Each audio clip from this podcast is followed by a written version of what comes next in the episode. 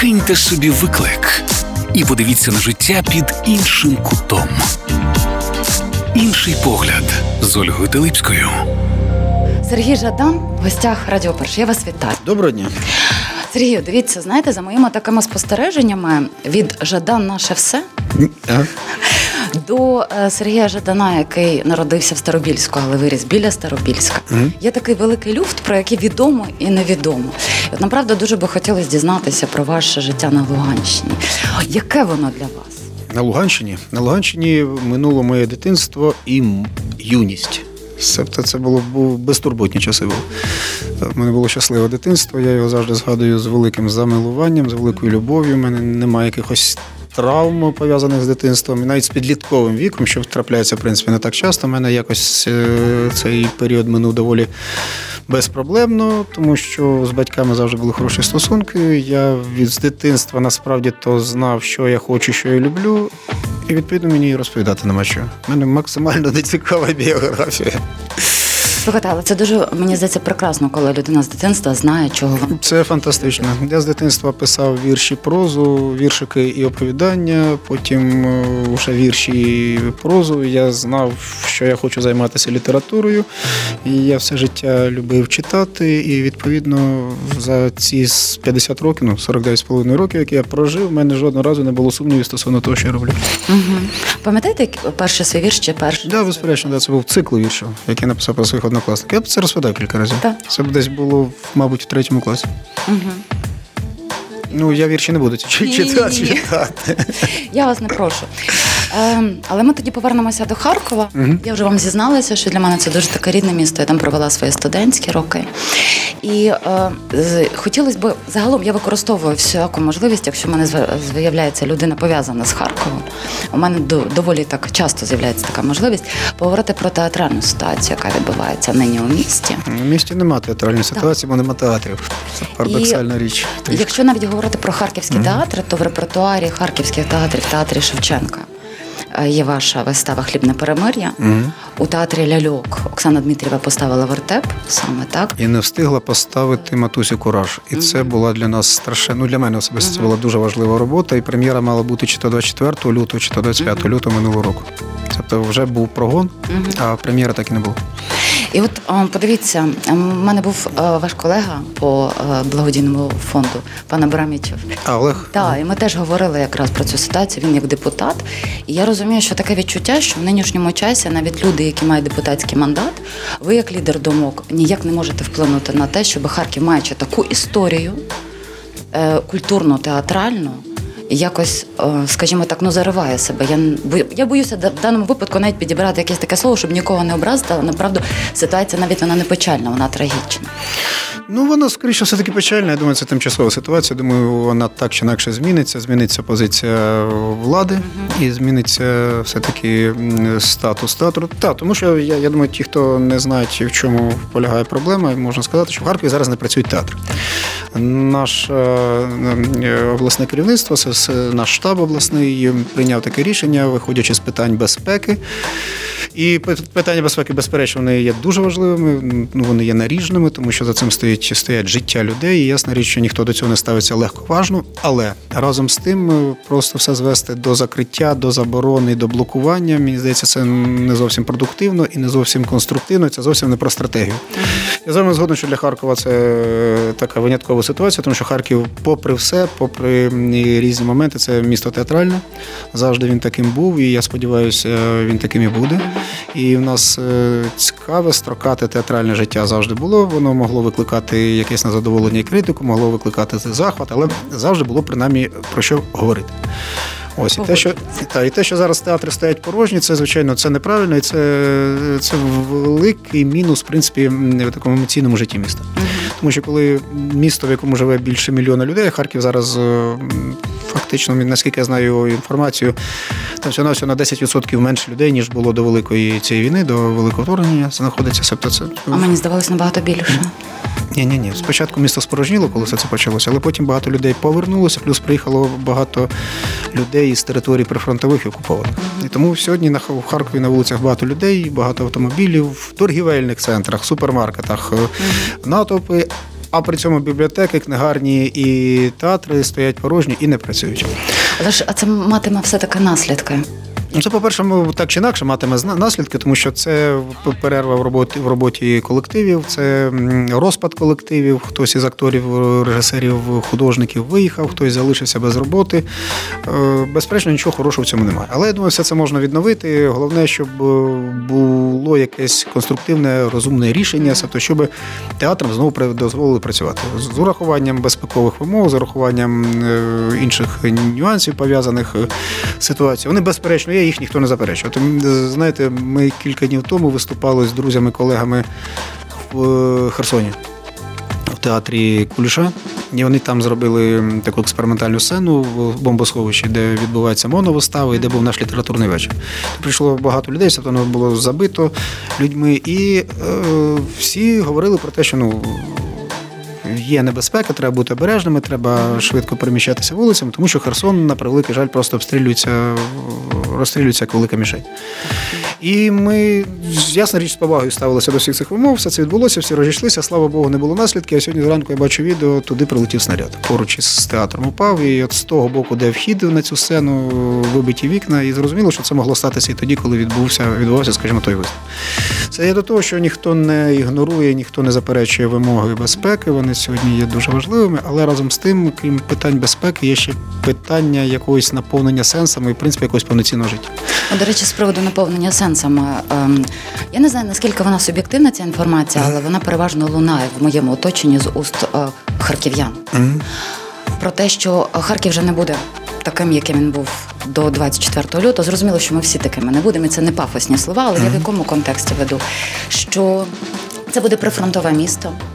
І, можливо, там не буде розквіту тої культури, не буде розквіту студентського життя. От нещодавно в мене був е, в гостях Олег Каданов.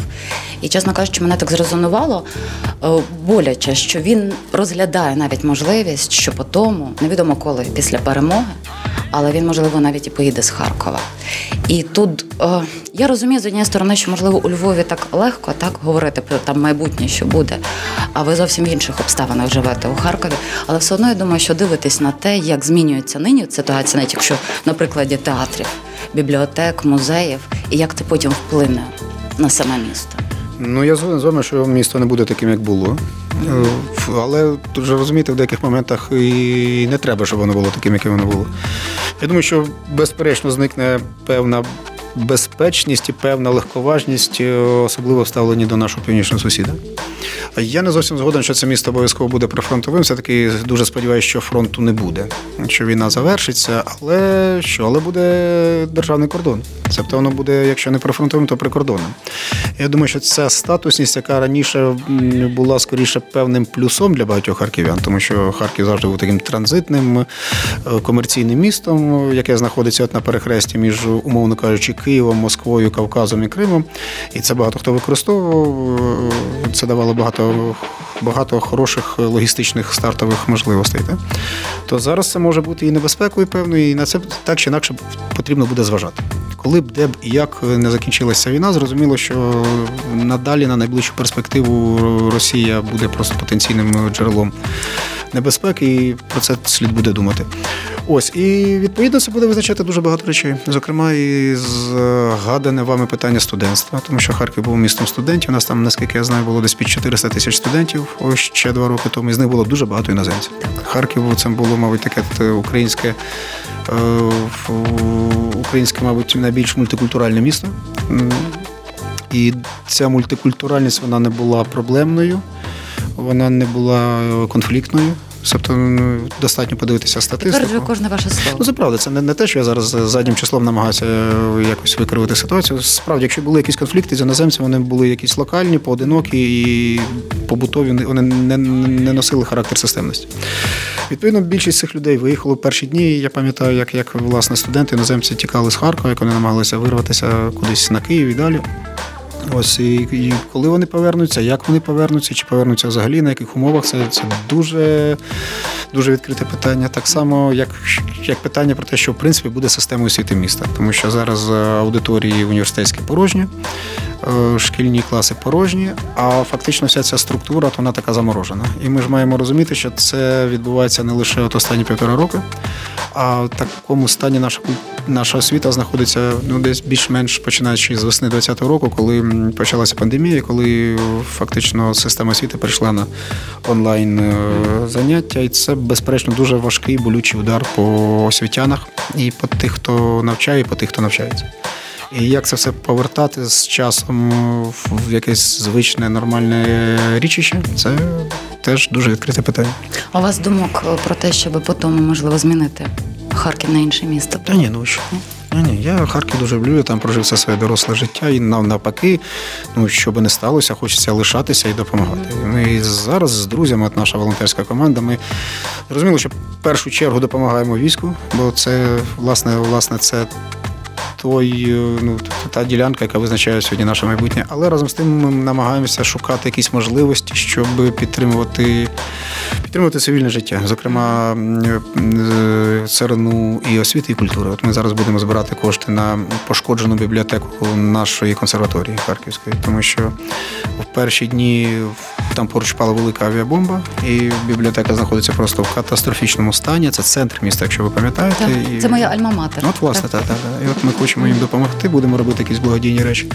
Або ми зараз збираємося підтрим... ну, збираємося підтримати кілька ш... кілька школ по Харківщині, кілька шкільних бібліотек.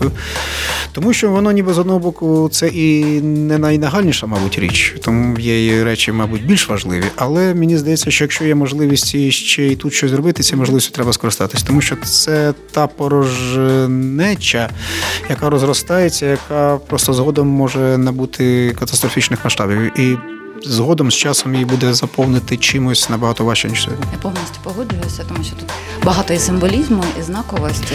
Ну і це знаєте, тут ще крім крім суто суто прагматичних речей, ну, наприклад, що потрібно законсервувати бібліотеки, школи, щоб вони просто не, не, не, не, не розсипалися, та щоб вони просто не, не, не зберегли свою функціональність, щоб там через 2-3 роки туди можна було повернутися, там можна було викладати чи працювати. Тут є ще дуже важлива емоційна складова, і це те, що не завжди враховують, зокрема, наші очільники, коли вважають, що достатньо просто заборонити всі культурні заходи в місті, і це буде ніби якимось розумним виходом. Насправді це ж дуже погано відбувається емоційно, тому що для людей культура це ж не просто про розваги, це ж не просто про те, аби провести е, безтурботно час і ні про що не думати, нічим не перейматися. Це ж великою мірою про. Оцю рівновагу, яка в нас є, це про ці питання цінностей і сенсів, про які ми тут з вами говоримо. Е, Людей це проводить до тями, людям це дозволяє якось пережити важкі часи, дозволяє викликати якісь емоції, рефлексії, які їм допомагають емоційно все це проживати. І плюс е, загалом цей контакт е, поміж собою він теж сьогодні є надзвичайно важливим. Я це пам'ятаю, ми минулого року, ще навесні, як щойно з'явилися перші якісь мертен, ще просто в квітні, в травні ми почали робити перші якісь культурні заходи. Ми це робили в підвалах, в бомбосховищах, в, на станціях метрополітену, там, де було більш-менш безпечно. І побачили, як багато харків'ян на це все приходить. І наскільки для людей це важливо. Навіть ті люди, які там не ходили на літературні вечори до 24 лютого, вони почали приходити. Не те, щоб вони раптом стали такими книголюбами чи літературознавцями, просто для них справді важливо було говорити про це. Про речі пов'язані з культурою, з ідентичністю, з відчуттям себе, відчуттям е, часу і простору. Тобто ті речі, які, можливо, не є найнагальнішими з точки зору виживання, але є дуже важливими з точки зору повноти буття. Ви знаєте, до речі, з приводу ідентичності, тут в мене було два запитання, але я їх тепер об'єднаю. В одному нещодавньому вашому інтерв'ю це Deutsche Welle. Ви сказали дуже багато фраз, яких мене резонували, але я зараз зупинюся на одних, об'єднаю їх одне питання. Про е, ви говорили про те, що, що багато що змінилося після 24 лютого, але єдине, що не змінилося до багатьох речей після повномасштабної війни, те, що українці доволі легковажно ставляться до своєї культурної спадщини. І плюс ще, якщо задати північного нашого сусіда, ви говорили про те, що культура буде тим майданчиком, з якого почнеться велике адвокатування Росії. І мені здається, що оці дві тези ваші, вони якось один одну доповнюють, і вони одна, щоб ми не е, легковажно ставились до своєї культурної спадщини, вона має бути таким фундаментом, нарощувати м'язи, щоб потім виступати на міжнародних майданчиках і внутрішніх, також, щоб не дозволити адвокатування такого масштабної російської культури. Я з вами згоден, так, культура не може бути просто е, якимось доважком до інших речей. Зрозуміло, що вона має бути сильною, вона має бути структурованою, вона має бути стратегічною. І тут не питання лише до митців, я думаю, це в принципі питання і до суспільства, і до держави. Тому що завжди було таке певне. Е, Знову ж таки, певне дистанціювання від, від е, держави. Мені здається, це теж те, що зараз в нас міняється. Але подивіться, в нас зараз до сих пір немає очільника міністра міністра міністра культури. У нас немає. Ну тому що попередні міністри от до попереднього міністра були питання да, до Олександра. е, Юлію Федів, яку направду підтримує дуже багато. Я, я що хочу сказати, що, що знову ж таки, ну я не про особистість Олександра, а про те, що очевидно, що для багатьох е, дуже важливо, щоб ця фігура, фігура міністра культури, була ну не, не, не конфліктною, да? такою, щоб не викликала якесь несприйняття. Тому, якщо в нас зараз немає міністра, можливо, можливо, це і добре, що я зараз немає. А нам взагалі потрібно міністерство культури? Складне філософське питання. Складне філософське Ну, питання. а ваша внутрішня відповідь? Я думаю, що його може не бути, але е, його може не бути лише тоді, коли в принципі вся система влади буде якось трішки трансформована.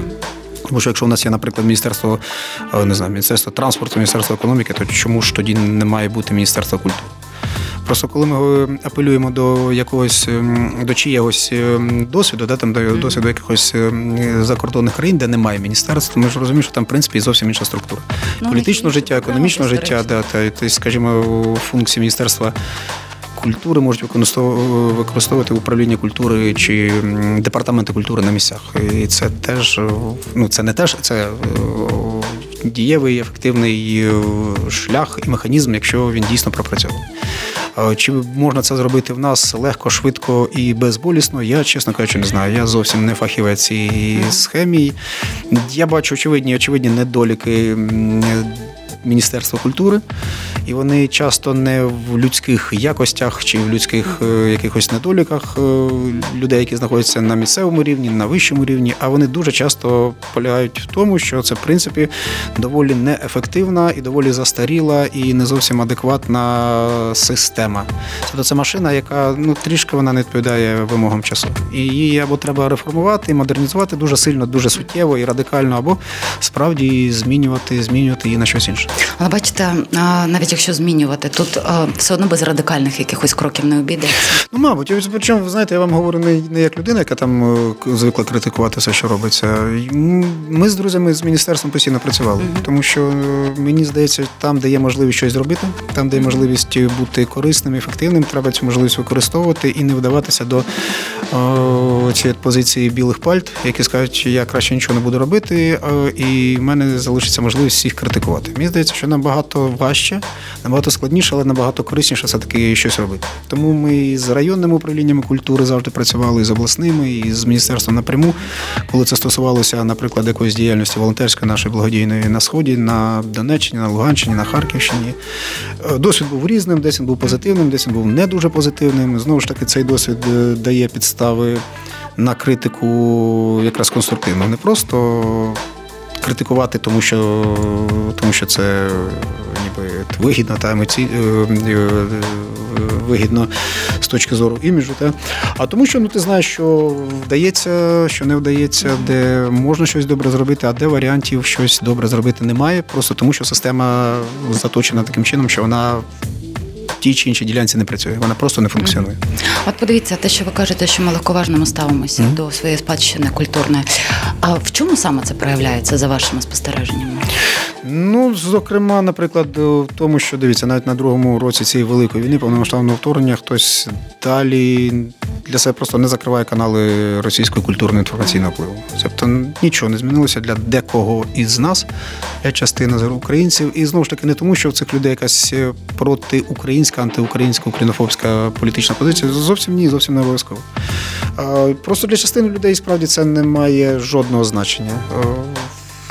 Яку музику слухати, якими інформаційними каналами користуватися, а з яких джерел е, брати ті чи інші книги. І от, е, скоріше, скоріше говорячи про легковажність, я маю на увазі оцей от момент, що дехто далі не розуміє, що культурний, що культура це теж е, та сфера, де важливою є.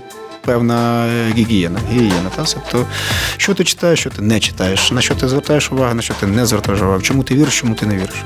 Тому що це, це, це ті речі, тому що які, мабуть, не є аж такими першочерговими, першоважливими, але великою мірою саме з таких деталей створюється це тло, це фон загальний, який потім е, може зіграти з нами всіма дуже злий жарт. Знаєте, я з вами поділюся особистим. Е, Попри те, що я працюю з інформацією багато, я звикла навчена працювати з першоджерелом.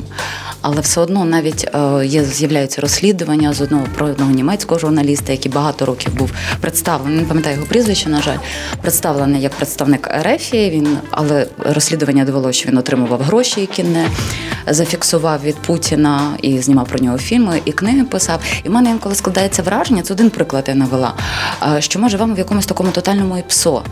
І я тоді, знаєте, сама така думаю, я ж працюю з інформацією, і коли я навіть читаю перше джерело якогось західного видання. Я не завжди можу прослідкувати навіть біографічно автора, щоб зрозуміти, чиї наративи, якщо вони так не простежуються зовсім явно. У вас немає такого відчуття, особливо останнім Ну, час від часу щось подібне з'являється, плюс ну, ви ж розумієте, дуже часто важить не так текст, як контекст. Ти можеш щось сказати, ти можеш висловити думку, але ти абсолютно не можеш бути впевненим, що твоя думка не буде перекручена, висмикнута з контексту. І проманіпульована. Я цим постійно стикаюся, і, і ви згадали німецьке журналістство. От я от можу сказати, розповісти дуже багато цікавих історій. Ну, мені вони цікаві е, про німецький інформаційний культурний простір, е, де справді ведеться справжня війна. Інформаційна культурна війна, і це те, до чого ми не завжди готові. Тому що нам здається, що е, достатньо просто показати, що росіяни робили в Бучі чи в Ізюмі, і весь світ нас підтримує. Нас підтримує весь нормальний світ, але світ складний, світ не є чорно-білим, і в світі є дуже багато підводних течій, і плюс в світі справді ведеться велика війна. І ця війна вона відбувається не лише на лінії вздовж лінії фронту між українською і російською армією. Вона ведеться в всьому світі. І от е, Німеччина в цьому випадку, в цьому контексті дуже така болюча і неоднозначна. Територія, неоднозначний простір. Я пам'ятаю, коли минулого року вийшла моя книжка в Німеччині Небо над Харковом. Це фейсбучні е, записи за перші півроку війни. так перегукується з небом над Берліном. Ну, це безперечно, це, це апеляція. О, та, це, все це була алюзія саме до цього фільму. Ось і частина німецьких е, лівих, радикальних лівих почали розганяти розганяти тему, і це була ну справді можна було побачити, як це робиться, як це розганяється, як це централізується. Про те, що це книга ксенофобська, що вона, значить, е, антидемократична, що вона ледь не націонал-соціалістична. Виривалися якісь цитати з цього всього, перекручувалися значення тих чи інших слів, робилися підводки до тих чи інших моїх речень. І відповідно з цього всього створюється такий текст, що це ніби якийсь е, дуже радикально налаштований чоловік е, пише з ненавистю до всіх людей доброї волі і просуває якісь войовничі, дуже радикальні наративи, чого в принципі в тій книзі немає. Угу. Ви знаєте, ну от те, що ви говорите, е, я не жила за кордоном, тому я не можу. Я, наприклад, прихильниця того, коли ти поживеш в якомусь суспільстві, ти тоді можеш, маєш право про це говорити. У мене складалося враження, що Європа, ну і зокрема Німеччина, вони дещо загралися в такі ем, толерантність. Все таки все має свою межу. Але я до чого веду?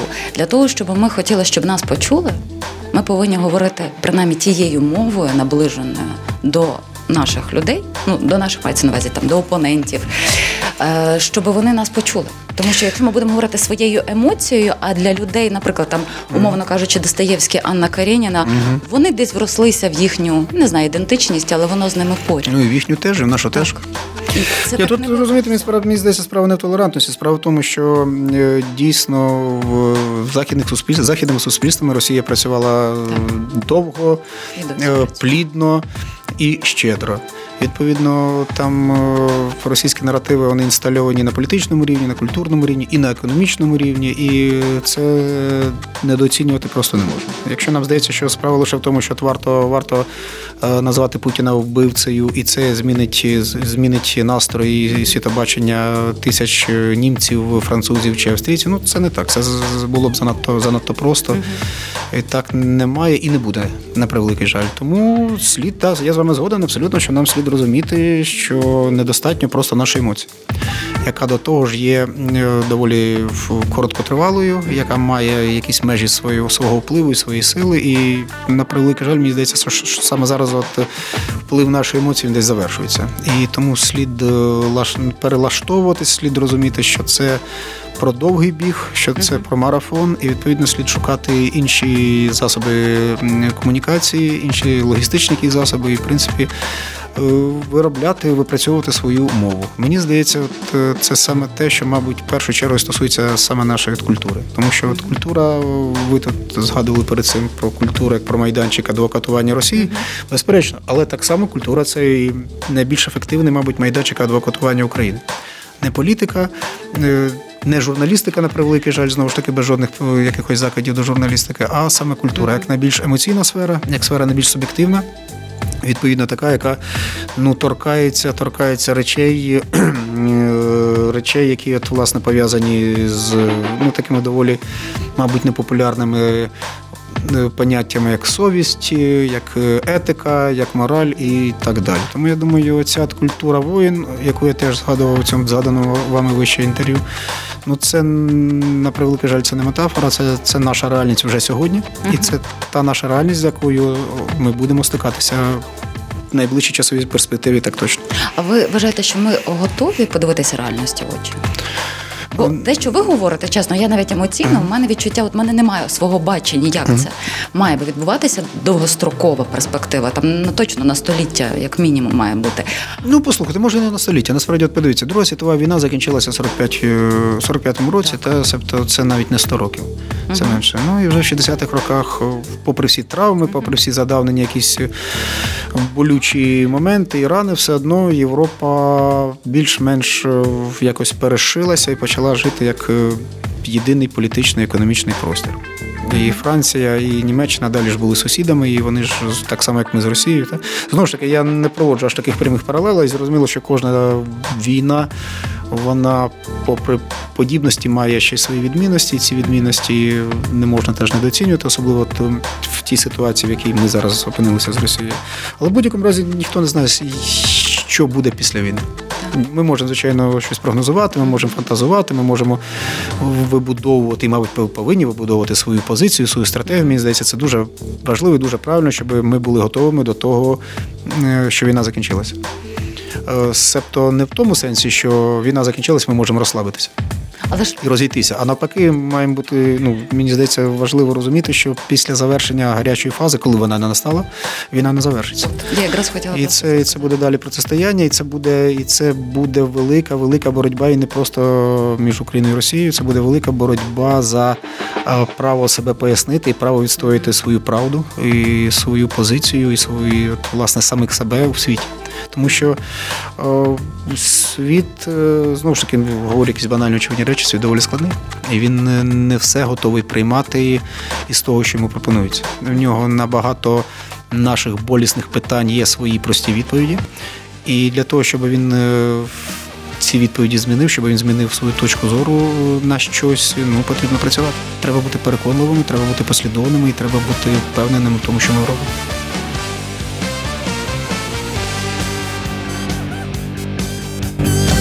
Ти де тепер? В кожній любові так багато химер. Дивно, що в нашій парі ніхто ще не вмер. Мріяли ми колись бути удвох, але злись, не злись. Наші з тобою дороги навік розійшлись. Питаю, де ти була, але що ти знаєш про побула? Ти ж не торкалась своїх духовних набутків і не черпала із цього джерела. Розумію, ті, хто і всі діла, але що ти знаєш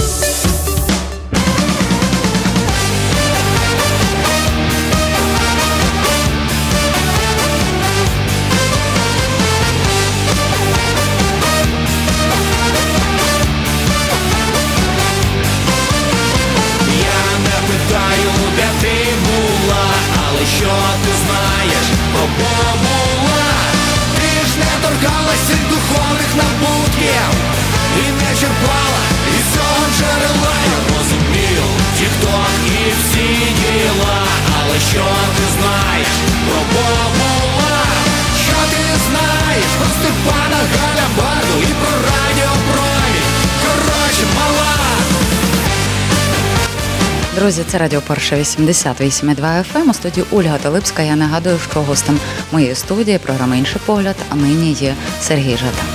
Я хочу зупинитися на театрі. Е, Зокрема, е, у вересні, я не пам'ятаю, якого числа Світлана Олешко зробила допис, що нарешті буде презентована в скорому часі прем'єра вистави. Зокрема, Анджей Северин, і вона якраз виставила допис, якщо не пам'ятаєте, позаминулого року чи минулого року, що ви підписували так угоду. То що це буде за вистава? Цього року, а текст я зараз закінчив, віддав, і прем'єра, наскільки я знаю, має бути наступного березня. Ага. Це буде мюзикл про Харків. Буде називатися Харків Харків. Та клас. Та і е, власне це буде така історія театру Курбаса, історія Березоля. Там не буде прізвища Курбас, не буде назви Березіль, але можна буде відслідкувати, можна буде звичайно зрозуміти про кого йдеться. І це має бути така. Така то вистава про місто, про 20-ті роки з проекцією, з проекцією на майбутнє. Е, Це дуже перегукується з Вірляною Так, правда? так, фактично, фактично, це дві вистави на одну ту саму тему, але вони кардинально, кардинально різні. Тобто вони і за текстами різні. Фактично я можу сказати, що що, що я написав вже два мюзикла про Харків 20-х років. Так, вже така вибудовується якась лінія тематична. Ви про Вишиваного також говорите ні? Ні, ні, ні. Я маю на увазі. Ми з Вірляною навесні цього року з театром е, в театрі Ля Мама на Нью-Йорку робили виставу ем, Алона Хвилі. Це фактично такий ремейк е, вистави, яка йшла в театрі Березіль. Е, Це була не постановка Курбаса, це ставили три молоді режисери із школи Курбаса, а лібретто їм написав і, в принципі, всі тексти писав тоді Йогансен. І Вірляна все це спробувала відтворити. Ясна річ, не, не, не, не документально, не механічно, а додавши туди Мгм. багато чого, але в принципі взявши за основу цю матрицю тієї вистави. Тому що збереглося, збереглося частина нотної партитури Юлія Мейтуса, збереглися багато фото, фото костюмів, зокрема, і збереглося ще щось, але тексту не збереглося. І тому вона до мене звернулася з проханням написати текст за Йогансена. Це такий палімпсес, скажімо, зробити, взяти і спробувати на основі, на основі анотації переписати текст. І це була цікава робота. Вона, звичайно, так трішки авантюри, авантюристична, тому що писати за Йогансена ну, доволі таке заняття, але це було цікаво.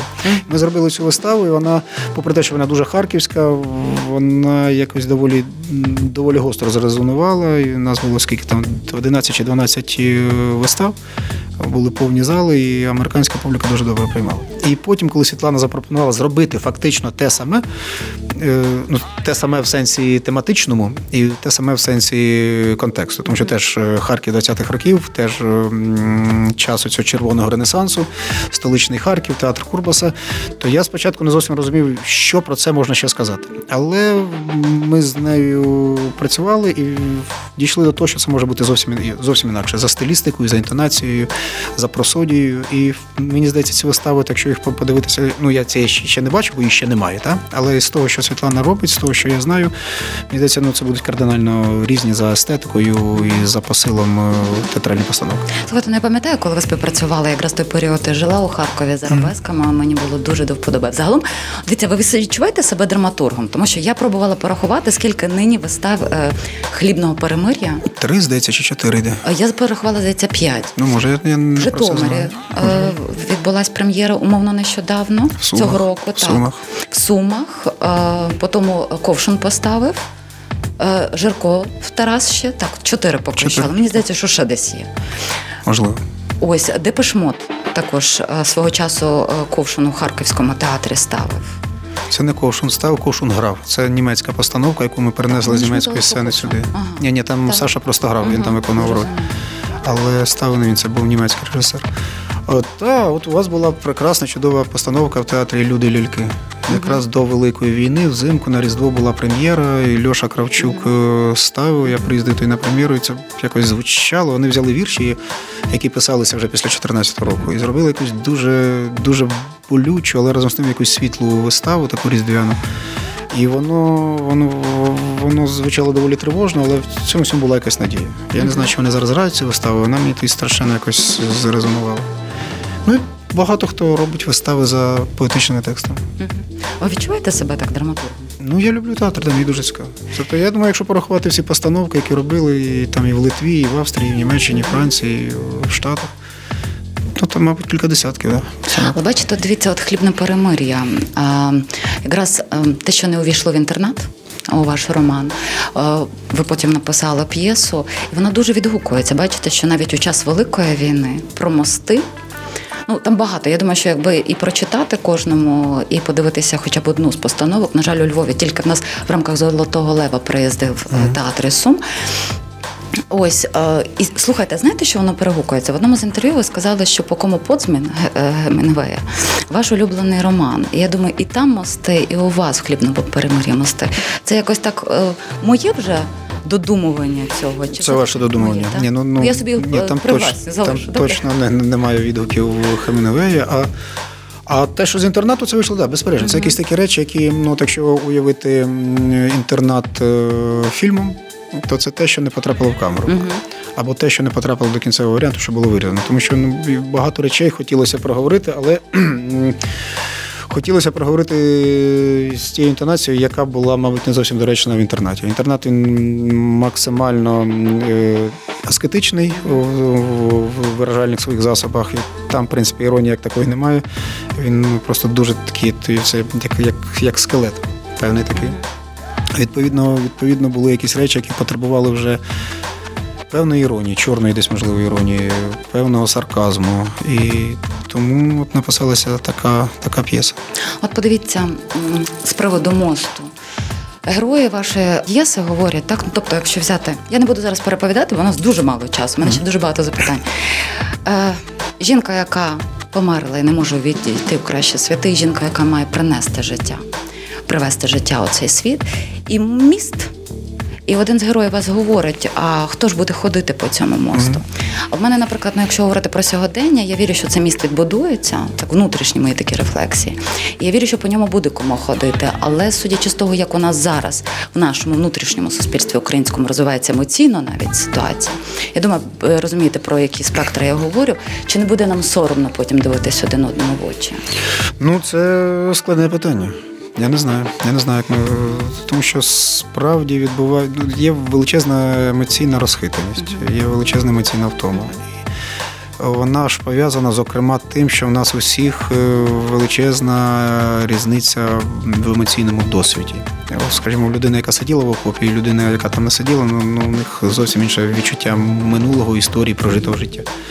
Так само, як людина, яка не сиділа в окопі, але не сиділа в окопі, наприклад, в Херсоні, і людина, яка не сиділа в окопі, наприклад, в Ужгороді, це без жодної претензії, ясна річ, без жодних закидів до Ужгорода, е, то теж, я думаю, в якихось моментах їм буде дуже важко порозумітися. Не тому, що одні люди краще, інші люди гірші, просто тому, що це занадто занадто різний досвід, занадто різне за цим стояло переживання. І це та це, це закладена зараз проблема, з якою нам доведеться зіткнутися.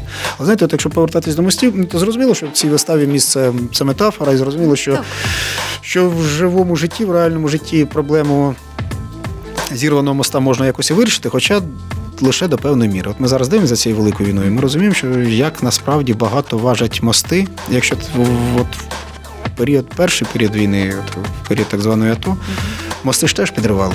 Я пам'ятаю дуже добре цей міст е, на станції станиці Луганській. Ми там ще кліп знімали з нашим проєктом Лінія Менергейма. Він е, він стояв, але він був з обох боків заблокований. І це так дуже дивно. Це дві сотні метрів з того боку вже так звана ЛНР, а з цього боку висить українська стоїть майорія, український прапор. Так? І ці от 200 е, метрів моста це фактично, ну фактично неподоланна якась ділянка, неподоланний якийсь перехід. Але цей міст принаймні лишався. Зараз дуже багато мостів підірвані, і і це вже не метафори. От згадайте, наприклад, Антонівський міст, який фактично є таким справді чимось більшим, ніж просто е, будівельна чи архітектурна споруда. Він фактично поєднує два береги, і він фактично поєднує минуле, ну, сьогоднішній стан війни з майбутнім. Тому що ми розуміємо, що на тому березі от наше майбутнє, там перемога, там власне поразка ворога. Два запитання зовсім інші від харків'ян. Де твій люк? У вас навіть була така колонка свого часу ага. в 11-му році, коли гурт Люк завершив так. Е, своє існування. Ви дуже гарно чуттєво написали, чесно кажучи, про їхню музику. І взагалі Я їх дуже любив. Так. І е, скільки ви пісень написали для гурту Люк? Ну, перший їхній альбом повністю на мої слова. Цілковито. Угу. І в наступних альбомах теж було кілька пісень. Сумуєте за такою музикою? Ну, безперечно, я за за ними сумую, тому що це були мої друзі, це не просто була співпраця. Mm-hmm. Я пам'ятаю, як ми робили з ними цей матеріал, який. Потім йшов виставу Арабесок Merry Christmas Jesus Christ, який фактично став їхнім першим альбомом. Це була якась така дивовижна творча синергія. Ми з музикантами, я пам'ятаю, те літо, ми ціле літо сиділи і вигадували. І це був якийсь дивовижне, дивовижне відчуття от радості від чистого творчого процесу, без якихось технологій, без якихось дедлайнів, без якогось без якихось інших принесених зовні речей. Ти просто творив світи. Таке рідко буває, таке не завжди трапляється, але коли це трапляється, це велике щастя. Клас. Ну, вистава була дуже класна. І вистава мені страшенно подобалася. Так. Так. І ще одне запитання. Я не знаю, що ви будете 1 mm-hmm. грудня робити, але поставили запитання, чи можна до вас сином потрапити в гримерку 1 грудня? Так, да, можна. А де ви будете? У нас буде великий концерт в Харкові. У нас починається тур. У нас сьогодні, до речі, якщо якщо є можливість, я скажу сьогодні. У нас е, ми говоримо, яке на сьогодні число. Говоримо. Та, у нас сьогодні 17 листопада. і У нас сьогодні вийшов новий альбом. Альбом е, проекту Жадан Собаки. Альбом називається Радіопромінь. Одним словом, щоб не робити рекламу іншому радіо чи радіостанції. Та і я вас вітаю. Спасибі, дякую. На сьогодні та справді прем'єра, і мені дуже приємно, що цей альбом вийшов. Там кілька пісень більш давніх, кілька зовсім нових. І ми рушаємо в такий благодійний тур, тому що тому що ну хочеться пограти цю музику, і відповідно ми вже звикли за цей час використовувати всі ці наші виступи як певний такий можливість зібрати певні кошти і допомогти хорошим людям. Тому от 1 грудня буде концерт у Харкові, і людям, які це написали, да, звичайно, приходьте, напишіть мені приватні, наприклад, Фейсбук. Домовимося. Все вирішено. Е, якщо вже е, сьогодні е, виходить ваш альбом, то яка би пісня з цього альбому пролунала би в нашій розмові? Оу, Ми мож, можемо поставити, оскільки ми сьогодні говорили багато про Харків, можемо поставити пісню Орган. Вона дуже харківська, вона динамічна і вона, наскільки я пам'ятаю, доволі, по-моєму, радіоформатна. Там нічого такого немає. Якщо щось ми запікаємо. Запікайте. Сергій Жадан був гостем моєї студії. Я дуже вам дякую. Спасибі вам. Святі не мали сумнівів і жодних вагань. З того боку світу починається рогань там, де межа, де горить окружна, така тривожна, дивовижна, затяжна. Там сонце сходить над ранковим кварталом, там віра верховодить над баблом і капіталом. Дорога праведника довга і терниста, мають хоругви над брамами міста. Ми всі місцеві, ми всі зрогані, а ми тут на рогані, не хороші, не погані, не те, щоб ми готові, і не те, щоб ми прохані.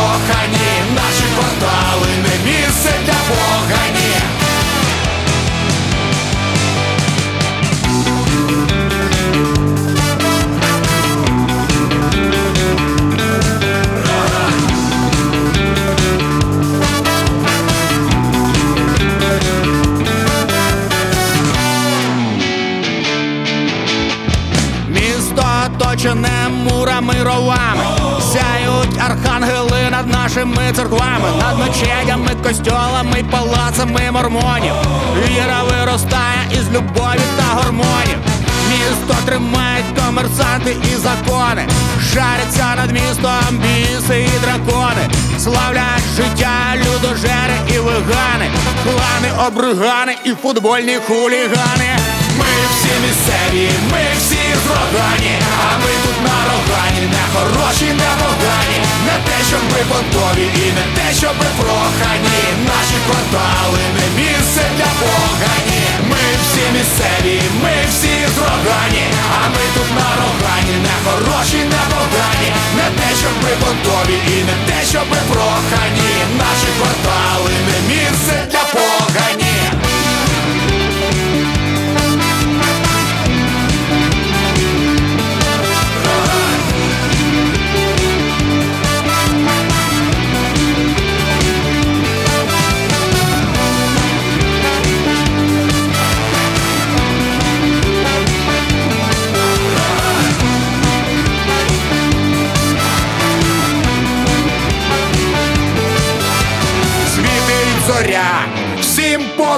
колишнім, сумління не повинне бути зайвим і порожнім.